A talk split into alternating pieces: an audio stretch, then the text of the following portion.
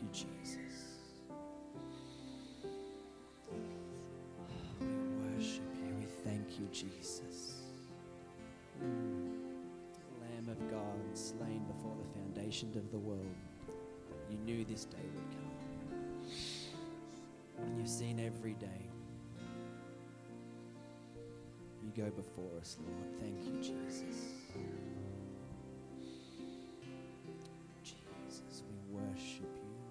We set you high, high above all things, Lord.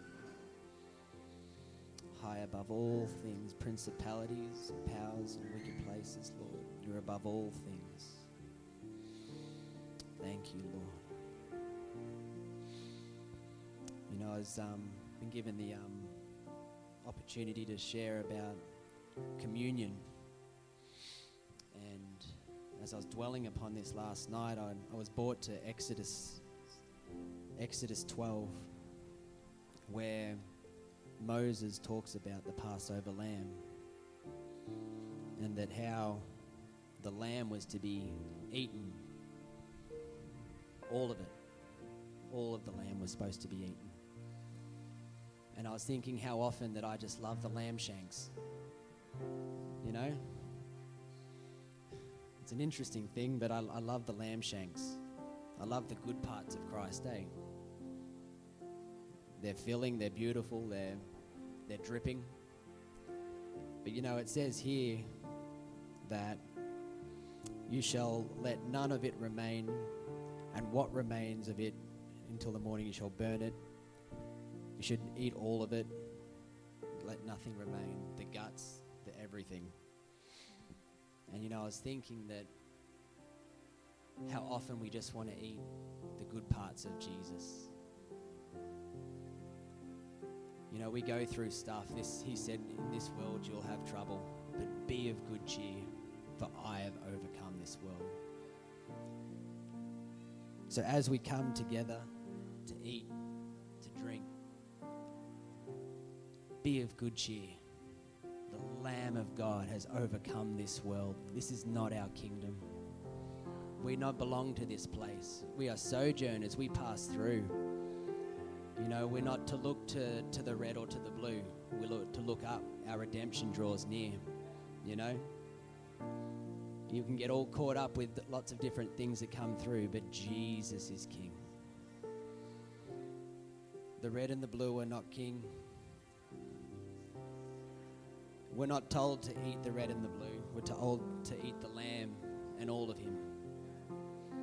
You know, sometimes I think that many of us, like I've been a little bit sniffly, but I think many of us get a bit crook because we don't eat all of him. You know, I get so focused on the grace. I love grace. Come on. I love the lamb shanks of God. But when it says here to eat the guts of the lamb, I'm like, ooh, I'm not really going to a restaurant to order the guts. But you know, we're to eat all of him. The desirable and the undesirable of Christ.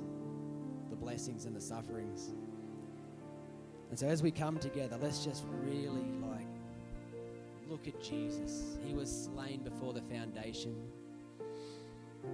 He was bruised beyond compare. No one has been marred like him. Crown of thorns on his head, his blood was poured out so that we might come near. That just as um, the blood was put on the doorpost that the angel of death would pass over, that the blood of Jesus is on us. The angel of death can't touch us. So I'd like you to just all come up and take the next couple of minutes just to really thank the Lord, because it's all about him. Alpha and Omega, the beginning and the end. It's all about him. You know, forgive those who have come against us. Release anyone. Don't take it just as a as a bread, as a as a drink. Don't take it so quickly. But release those who have come against you. That you might be healed.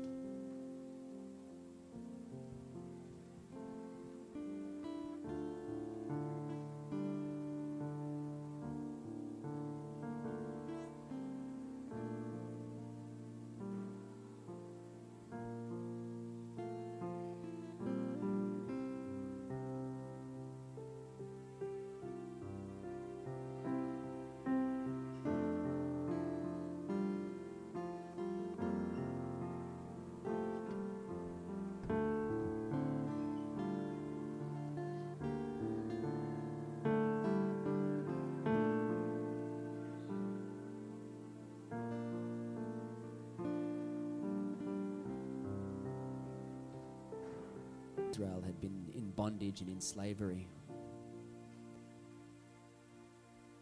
And in the thirty years that when Moses came back and they'd seen the ten plagues go through Egypt, they'd seen slavery, they'd seen the terror of the Lord on the Egyptians, and they had to go through some of those plagues as well. But you know, on the one night, on that Passover night, when that lamb was slain, you know, the next day, they came out and they left Egypt. You know, not one of them was sick, not one of them was feeble. After four hundred years of slavery, they came out and they plundered Egypt. In one night, in one day. Our God's a good God. He's a good God.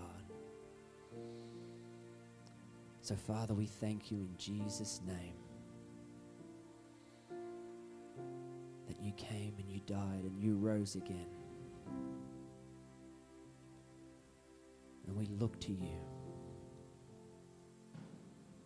in Jesus' name.